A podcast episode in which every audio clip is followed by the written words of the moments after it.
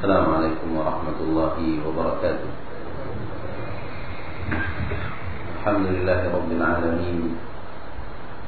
والصلاة والسلام على أشرف الأنبياء والمرسلين وعلى آله وأصحابه أجمعين. أشهد أن لا إله إلا الله وحده لا شريك له وأشهد أن محمدا عبده ورسوله. صلى الله عليه وعلى آله وأصحابه ومن تبعهم بإحسان إلى يوم الدين وسلم تسليما كثيرا. يا أيها الذين آمنوا اتقوا الله حق تقاته ولا تموتن إلا وأنتم مسلمون.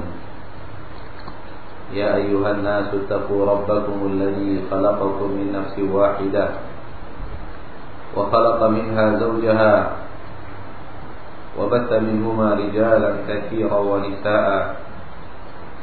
واتقوا الله الذي تساءلون به والأرحام. إن الله كان عليكم رقيبا. يا أيها الذين آمنوا اتقوا الله وقولوا قولا سديدا. يصلح لكم أعمالكم ويغفر لكم ذنوبكم. ومن يطع الله ورسوله فقد فاز فوزا عظيما. أما بعد. فإن أصدق الحديث كتاب الله وخير الهدي هدي محمد صلى الله عليه وسلم شر الأمور محدثاتها فإن كل محدثة بدعة وكل بدعة ضلالة وكل ضلالة في النار.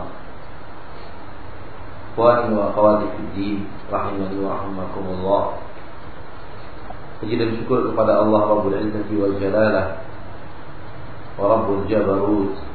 Malakuti wal Kibriyai wal Azamah Yang kembali mempertemukan kita Di majlis Aqidah Di majlis Tauhid Di mana kita mempelajari Sebuah karya ilmiah Dari seorang ulama dalam masalah akidah kitab Kashf Syubuhat karya Syekh Muhammad bin Abdul Wahhab rahimahullah taala Puji dan syukur kepada Allah Subhanahu wa taala yang kembali mempertemukan kita setelah memisahkan kita beberapa saat dan hanya Dia yang berkuasa hanya Dia yang mampu mempertemukan kita setelah memisahkan kita. Oleh karenanya hanya kepadanya lah kita bersyukur subhanahu wa ta'ala atas segala rahmat dan nikmat yang dia berikan. Kecintaan kita kepada hadis-hadis pembicaraan-pembicaraan tentang akidah. Cintaan kita kepada majlis ta'lim merupakan rahmat dan nikmat Allah tabaraka wa ta'ala yang sangat besar yang Allah berikan kepada seorang hamba. Di tengah ribuan manusia atau mungkin jutaan manusia yang hatinya sudah tidak ingin lagi untuk duduk bermajlis ta'lim. Mendengarkan hadis-hadis Rasulullah dibacakan. Mendengar ayat-ayat Allah tabaraka wa taala dibacakan dan dipahami. Ketika Allah Subhanahu wa taala masih memberikan ke dalam hati kita kecintaan bermajlis ta'lim. Cintaan menuntut ilmu. Kecintaan duduk di majlis-majlis ilmu maka itu adalah rahmat yang sangat besar yang telah diberikan oleh Allah Rabbul Izzati wa Jalalah kepada kita yang wajib untuk kita syukuri.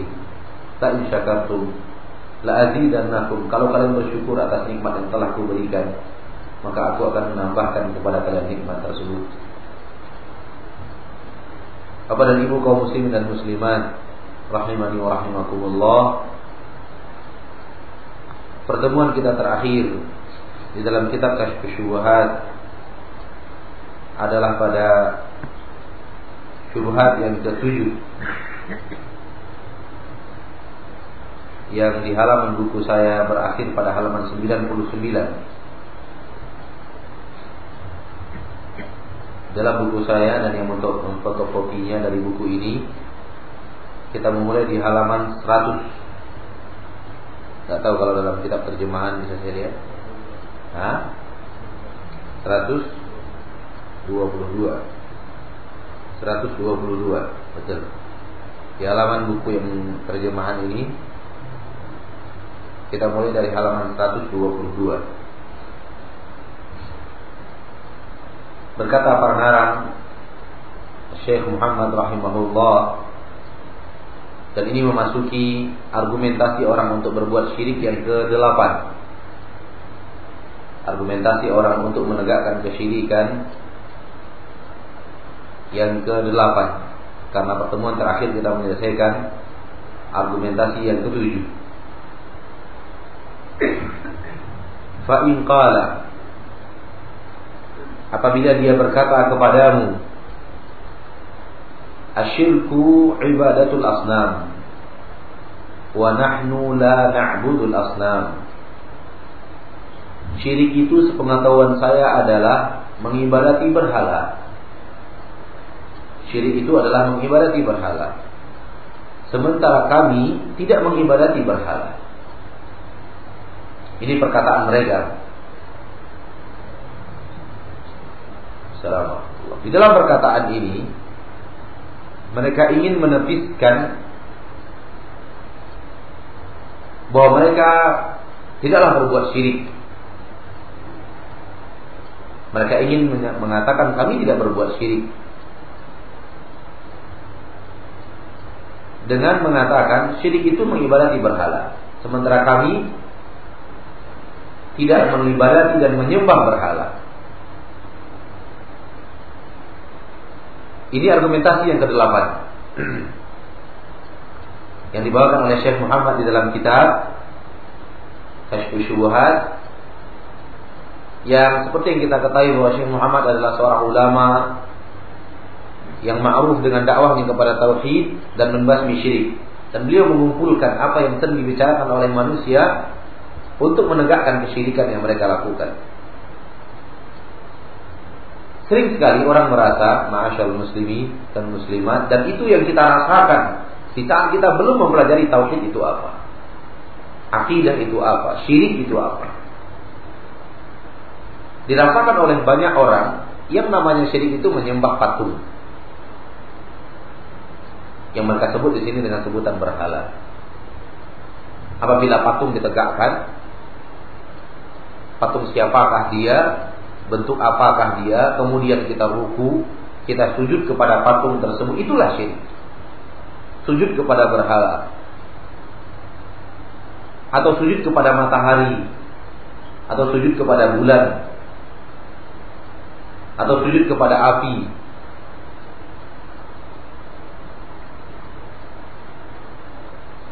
Mereka mengatakan kami tidak berbuat syirik. Karena syirik adalah mengibadati berhala, menyembah berhala. Kami tidak menyembah berhala.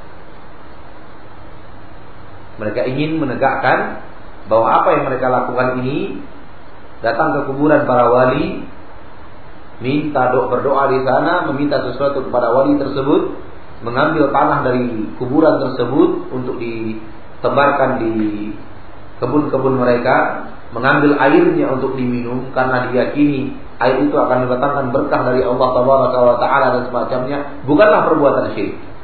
Mereka ingin untuk menyatakan bahwa ini bukanlah syirik. Dengan mengedepankan argumentasi syirik itu adalah menyembah berhala. Sementara kami tidak menyembah berhala sama sekali. Yang kami lakukan adalah menghormati para wali. Menghormati para wali-wali Allah Taala. Dan itu bukanlah syirik seperti yang ada pada argumentasi yang ketujuh. Di argumentasi yang ketujuh ini disampaikan menghormati para para orang saleh bukanlah ibadah, bukanlah kesyirikan. Lalu mereka datang dengan argumentasi yang kedelapan bahwa syirik adalah mengibadati berhala, sementara kami tidak melakukan. Ini argumentasi yang mereka yang kedelapan. Fakullahu maka jawablah dia dengan mengatakan kepadanya, kalau ini yang didatangkan, ini yang mereka sampaikan kepada kita, maka jawablah dengan menanyakan ma ma'na ibadatil asnam.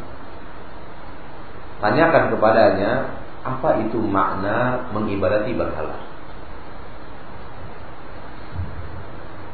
Anda mengatakan bahwasanya Anda tidak mengibadati berhala. Baik. Sekarang tolong terangkan kepada aku apa anda yang anda maksud bahwa apa yang anda ketahui dengan mengibadati berhala? Apa makna mengibadati berhala dalam pemahaman anda? Apa makna mengibadati berhala dalam pemahaman anda? Menyembah berhala. Apa makna menyembah berhala itu? Jadi jawabannya adalah dengan cara menantangnya untuk untuk menerangkan apa yang dia sampaikan sendiri. Apa yang dia katakan sendiri. Kami tidak berbuat syirik, kami tidak menyembah berhala karena syirik itu adalah menyembah berhala. Jawabannya, cara menjawabnya, terangkan, tolong terangkan kepada kami. Apa itu yang namanya menyembah berhala? Apa yang Anda pahami dengan syirik? Nah, bersama dengan jawaban sebelumnya. Terangkan kepada kami apa itu syirik. Namun dia datang dengan bahasa lain dengan mengatakan kami tidak menyembah berhala. Syirik itu menyembah berhala. Caranya menjawabnya adalah tolong terangkan kepada kami, tolong terangkan kepada saya apa yang Anda maksud dengan menyembah berhala. Apa itu menyembah berhala yang syirik? Yang Anda katakan syirik tadi menyembah berhala. Tolong terangkan apa itu menyembah berhala. Yang masuk ke dalam kategori syirik dalam menyembah berhala yang seperti apa?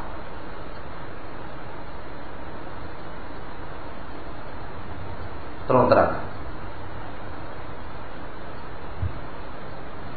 Masyarul muslimin dan muslimat rahimani rahimakumullah. Yang sering tergambar di dalam benak sebagian kaum muslimin dan diceritakan oleh sebahagian para dai di dalam di dalam ta'lim mereka sehingga tanpa diperluas bahwa orang-orang musyrikin mempunyai berhala-berhala. Ada Lata, ada Uzza, ada Mana dan yang lainnya.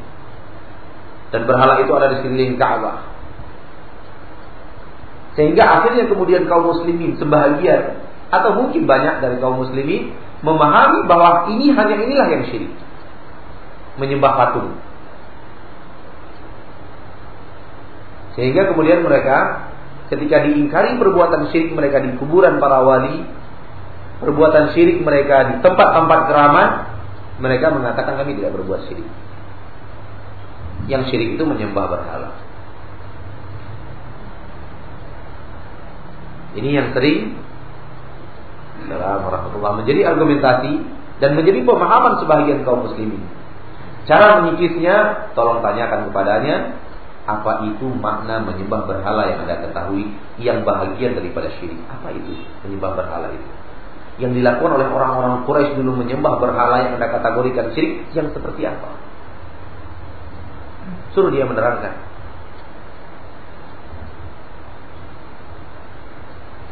Kita lanjutkan kitab. Atahunnu annahum ya'taqiduna anna tilkal ahsyaba.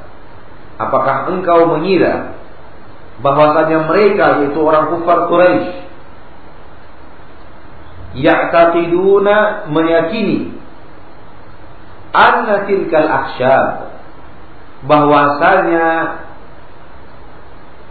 kayu-kayu itu yang dari kayu itu mereka buat berhalanya wal ahjar dan batu-batu itu yang dari batu itu mereka buat berhala-berhalanya. Apakah kamu mengira orang-orang Quraisy meyakini bebatuan itu dan kayu-kayu tersebut takhluqu wa tarzuk? Dialah yang telah menciptakan langit dan bumi. Dialah yang telah memberikan rezeki kepada langit dan bumi. Wa tudabbiru amra man da'aha Dialah yang mengatur urusan siapa pun yang berdoa kepadanya. Apakah ini yang Anda yakini?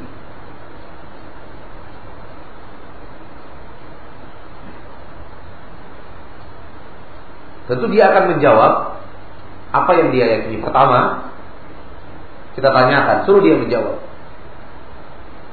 Kemungkinan jawabannya adalah seperti ini bahwa orang Quraisy merasa inilah Tuhan mereka yang menurunkan hujan kepada mereka, yang memberikan rezeki kepada mereka, yang mendatangkan kepada mereka maslahat, yang menolak mereka dari mara bahaya, yang mengatur seluruh urusan.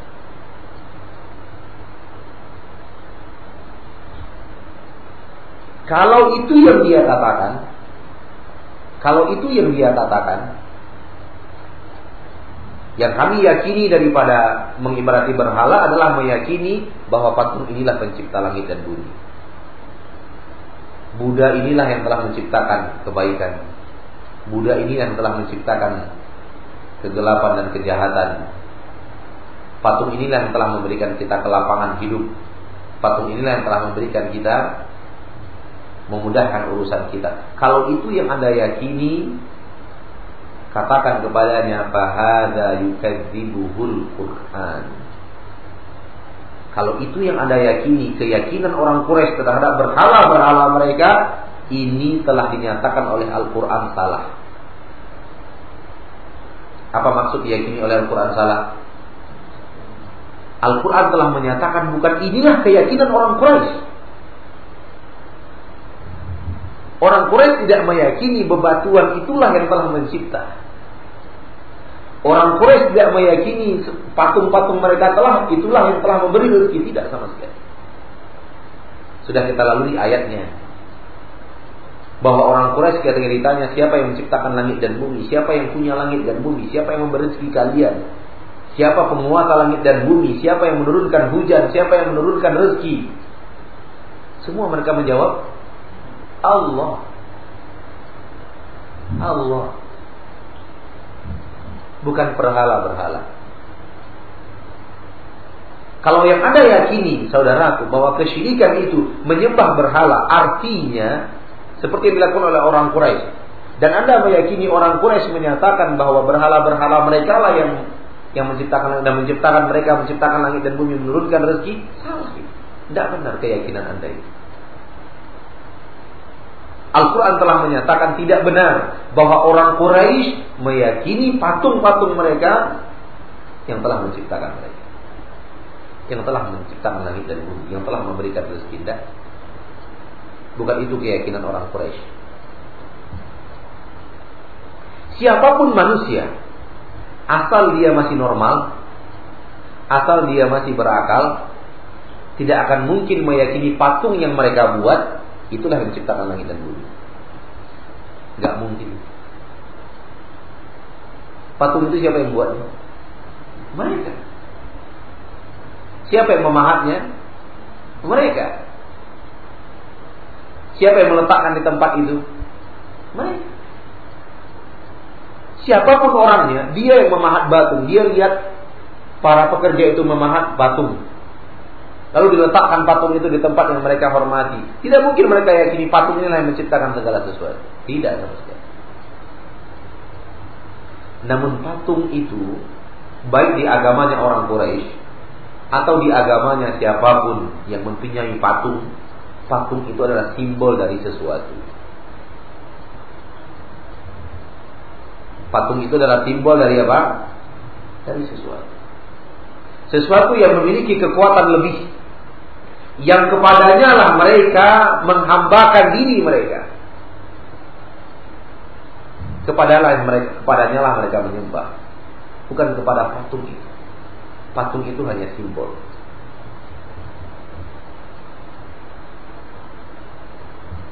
Masyaallah muslimin dan muslimat rahimakumullah. Katakan kepada mereka bahwa orang Quraisy tidak itu keyakinan. Siapa pun manusia kalau dia memahat patung tidak mungkin dia katakan patung itu telah menciptakan langit dan bumi. Uang patung itu juga hasil karya manusia. Akan tetapi keyakinan orang Quraisy adalah patung ini adalah simbol dari sesuatu. Yang sesuatu itu memiliki sesuatu yang lebih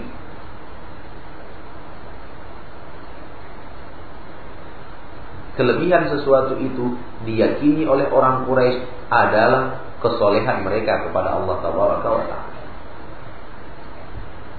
Sehingga kemudian orang Quraisy mendekatkan diri kepada simbol berhala tersebut, simbol patung-patung tersebut, agar kemudian orang yang mereka simbolkan dengan patung tersebut mendekatkan diri mereka kepada Allah Taala. Itulah kesyirikannya orang Quraisy yang diterangkan oleh Al-Qur'an Al-Karim. Wa in qala, kita lanjutkan. Apabila dia menjawab, kita akan tanyakan kepada dia tadi, tolong terangkan kepada saya apa itu maksudnya menyembah berhala itu. Kalau dia mengatakan berhala itu adalah yang menciptakan ini segala macam, kita katakan ini salah. Ini gak benar. Al-Quran telah menyatakan itu salah.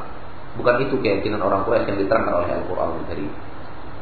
Wa in apabila dia mengatakan yang saya mengibadati berhala itu adalah huwa man qatada khashabatan. Barang siapa yang bermaksud mendatangi sebuah kayu au hajaran atau sebuah batu au abniyatan ala qabrin atau bangunan-bangunan di atas kuburan au ghairahu atau yang lainnya yad'una dzalika mereka berdoa kepada yang seperti itu. Mereka memberikan sesembahan berupa binatang sembelihan di tempat itu. Yaquluna mereka meyakini dan menyatakan innahu yuqarribuna ila. Sesungguhnya perbuatan ini akan mendekatkan kita kepada Allah sedekat-dekatnya. Wa yadfa'ullahu 'anna bi barakatihi Allah menghilangkan dari kita petaka dengan berkah yang seperti ini. Dengan cara kita pergi ke sana, berdoa di sana, menyembelih di sana, mempersembahkan sesuatu di sana.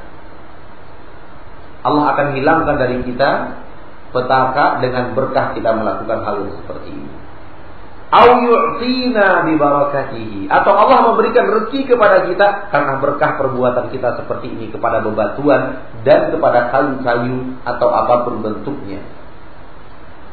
Kalau itu yang mereka mereka katakan ibadatul asnam, menyembah berhala fakul, katakan kepadanya sadaqta. Benar definisi kamu tentang ibadatul asnam, menyembah berhala. Benar definisimu tentang menyembah berhala. Wa hadza huwa fi'lukum 'indal ahjar. Inilah apa yang kalian kerjakan wahai orang-orang yang berbuat syirik di sisi bebatuan. Bapak dan Ibu kaum muslimin dan muslimat rahimani rahimakumullah. Ini yang benar tentang kesyirikan. Seseorang yang mendekatkan diri kepada sesuatu meyakini di sesuatu itu ada sesuatu kelebihan yang mampu mendekatkannya kepada Allah atau memudahkan doanya kepada Allah atau memudahkan rezekinya datang dari Allah. Itu kesyirikannya orang Quraisy.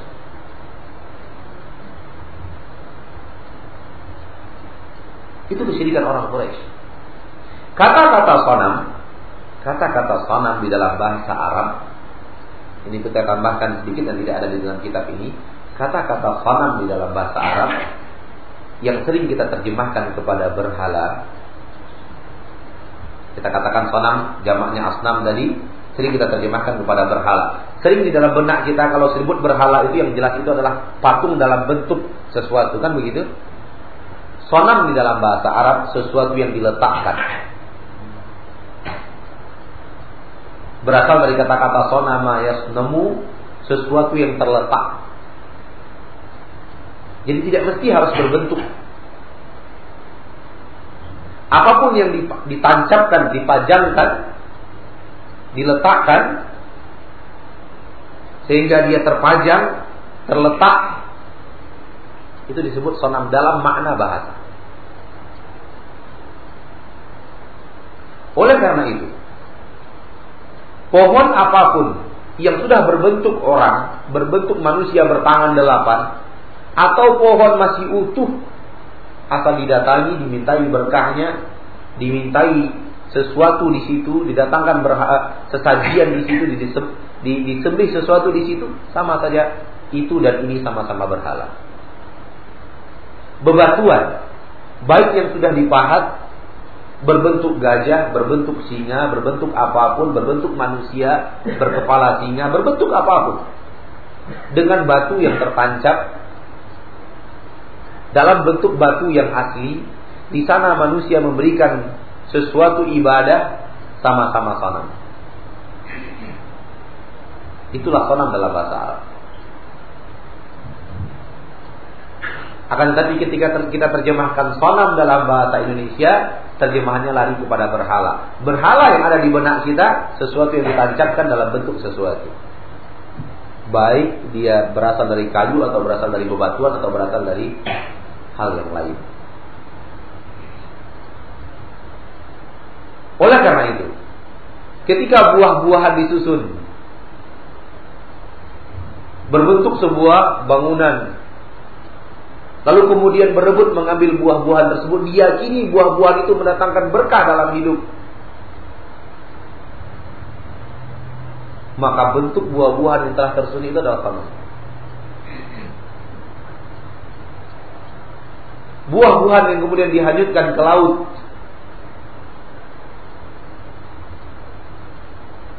Yang diyakini bahwa itulah persembahan kita.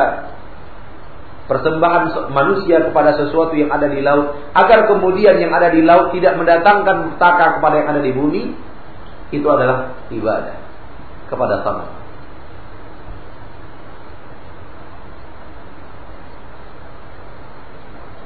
Dan itu yang terjadi di Pariaman?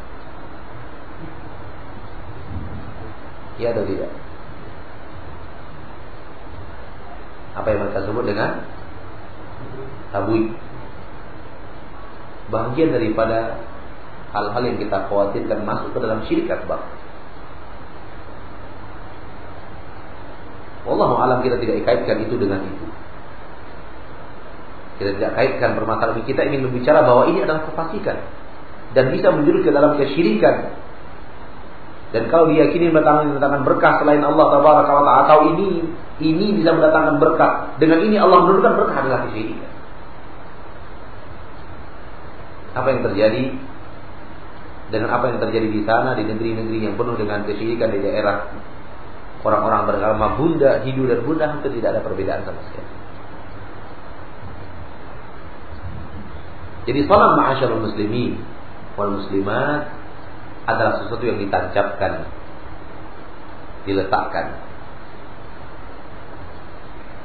Oleh karena itu, tidak mesti dia harus berbentuk apa? Berbentuk e, berhala patung, gambar orang, gambar singa, gambar apa dan segala macam. Tidak mesti. Sesuatu yang ditancapkan dan manusia datang ke sana itu adalah patung. Itu adalah salam dalam bahasa Arab.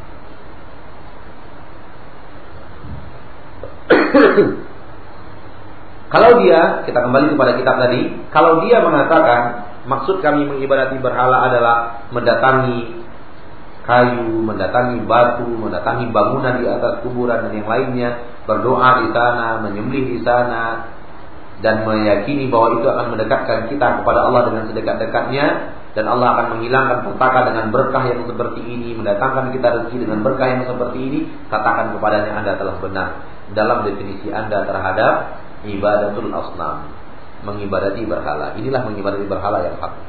Tafsiran dan makna mengibadati berhala yang diinginkan oleh Al-Qur'anul Karim.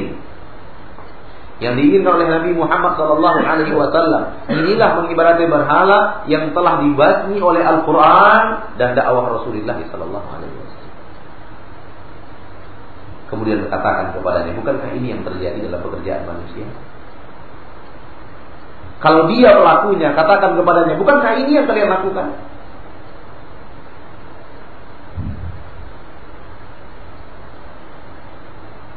Wahada huwa fi'lukum indal ahjar wal. Inilah pekerjaan kalian kepada bebatuan dan kepada bangunan-bangunan yang ada di atas kuburan yang para wali yang kalian yakini. Kalian yakini sebagai wali. Kita sudah katakan dan kita ulangi dan kita tidak tidak tidak tidak bosan mengulangi. Ketika kita mengatakan wali dengan istilahnya mereka bukan dengan istilahnya kita. Karena wali dalam istilah mereka adalah orang yang mereka yakini sebagai wali.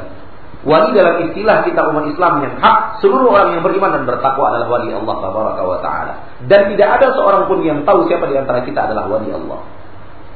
Setelah wafatnya para nabi dan para rasul dan para sahabat Nabi Shallallahu Alaihi Wasallam. Boleh jadi yang berbicara ini bukan wali dan yang mendengar adalah para wali seluruhnya.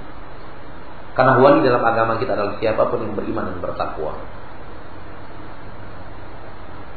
Ala inna awliya Allah la khawfun alaihim wa lahum yahzanun alladzina amanu wa kanu yattaqun dalam surat Yunus.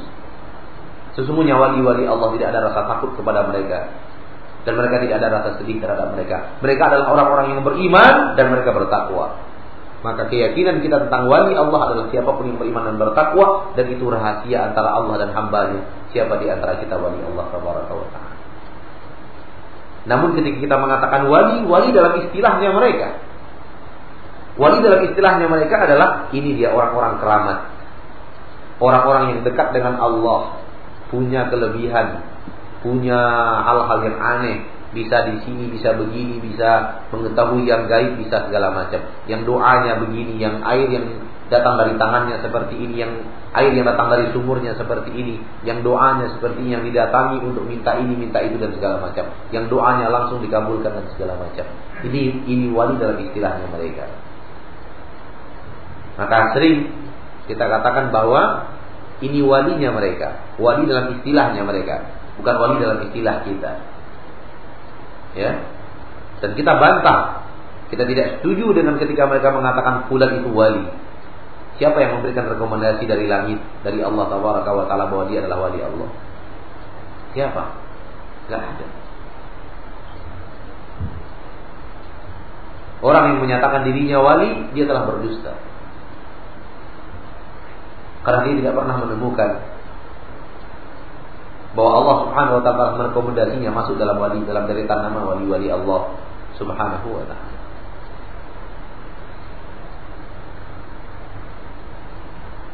Bukankah ini yang kalian kerjakan di hadapan bebatuan itu? Di hadapan sumur-sumur tua itu? Di hadapan eh, tempat-tempat uh, keramat itu, di tempat di hadapan bangunan-bangunan di kuburan tersebut,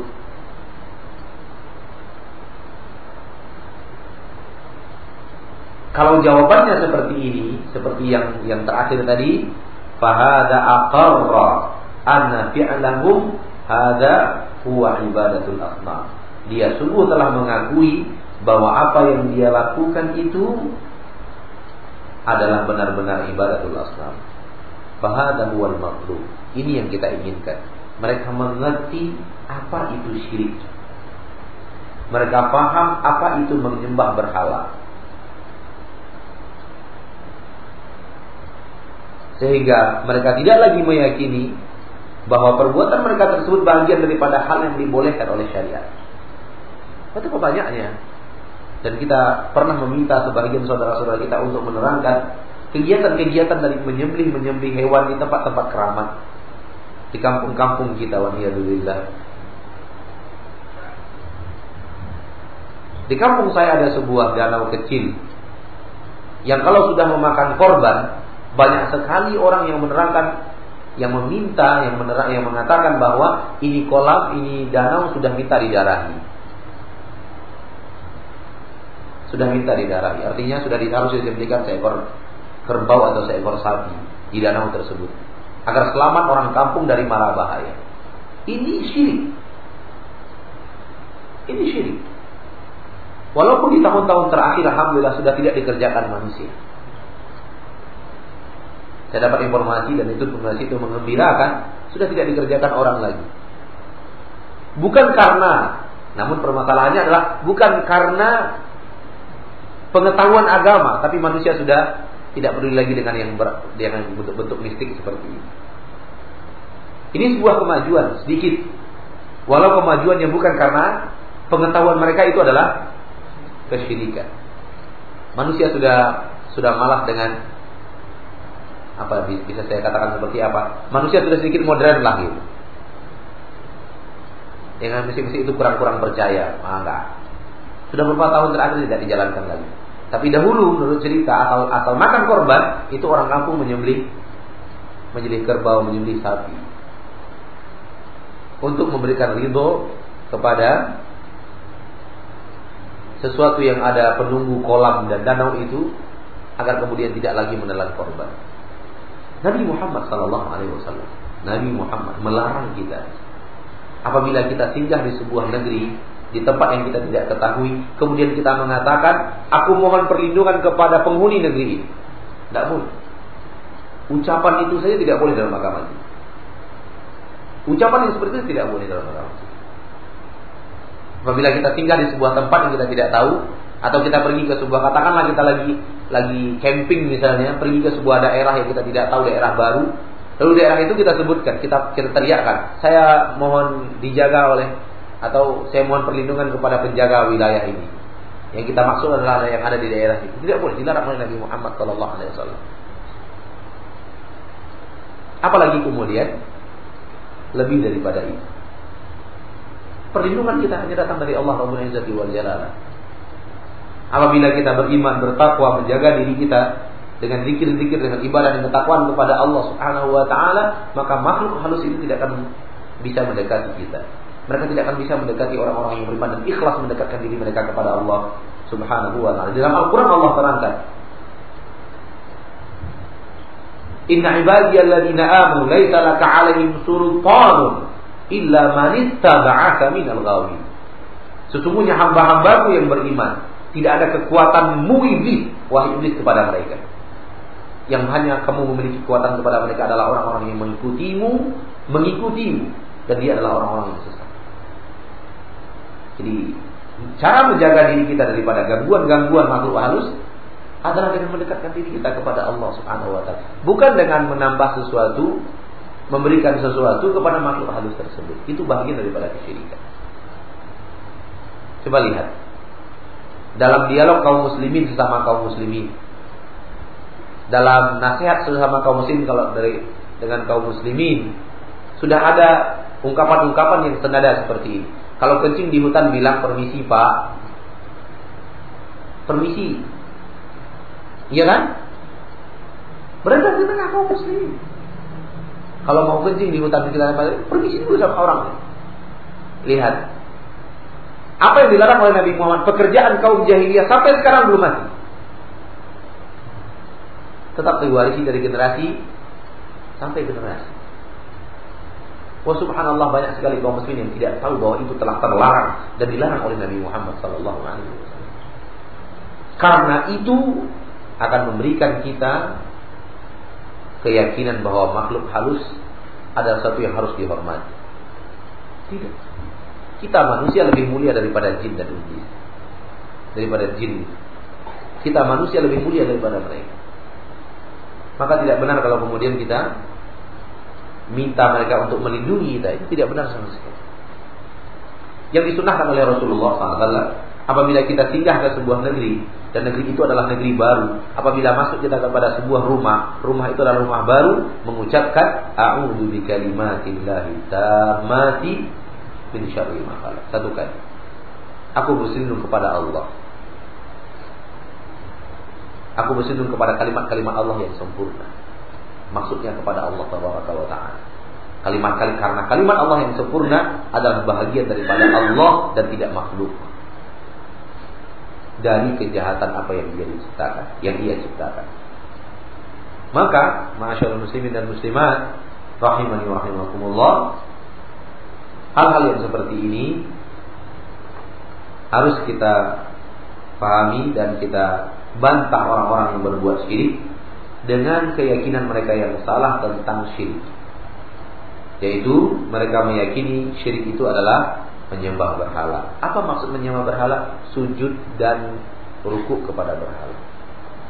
Dan itu ketika pelajaran kita SD saya di SD dulu belajar agama, pelajaran SD saja, itu yang ditanamkan. Ketika dilihat manusia sujud kepada diperlihatkan manusia sujud kepada berhala, manusia yang sujud kepada matahari inilah kesyirikan. Sujud kepada berhala, sujud kepada matahari. Tidak sama sekali.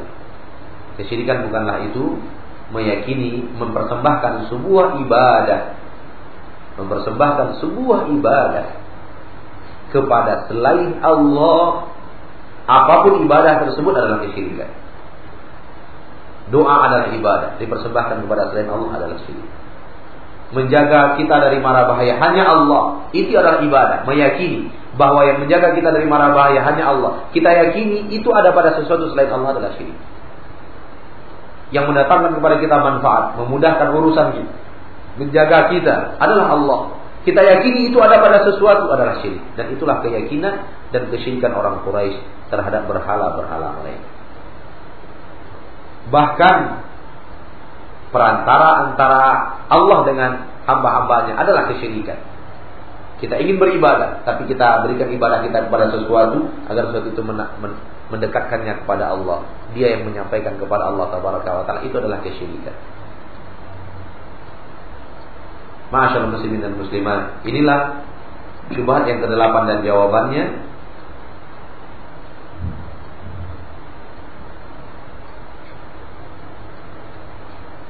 dan semoga apa yang kita bisa baca dalam pertemuan kita pertama ini menambahkan ilmu kita tentang makna daripada syirik dan apa sebenarnya ibadatul asnam menyembah berhala yang ada di dalam Al-Qur'an Al-Karim dan sesungguhnya orang Quraisy bukanlah mendekatkan diri kepada mereka-mereka kepada berhala-berhala tersebut karena meyakini bahwa berhala itulah yang telah menguasai mereka menciptakan mereka. Akan tetapi mereka ingin simbol daripada berhala tersebut mengantarkan peribadatan mereka kepada Allah sehingga mendekatkan mereka kepada Allah sedekat-dekatnya. Itulah kesyirikan orang Quraisy. Allah terangkan di dalam Al-Qur'an surat Az-Zumar Ma ma na'buduhum illa liyuqarribuna ila Allah zulfa. Kami tidak menyembah mereka, yang kami inginkan adalah mereka mendekatkan diri kami kepada Allah sedekat-dekatnya. Itulah kesyirikan. Semoga Allah Subhanahu wa taala menjaga kita, menjaga orang-orang yang kita cintai daripada terjerumus ke dalam kesyirikan ini. Wassallallahu wasallam wa baraka wa ala abdihi wa rasulih Muhammad. Kita lanjutkan dengan tanya jawab insyaallah setelah salat Isya. Wallahu taala alam. Walhamdulillahirabbil alamin.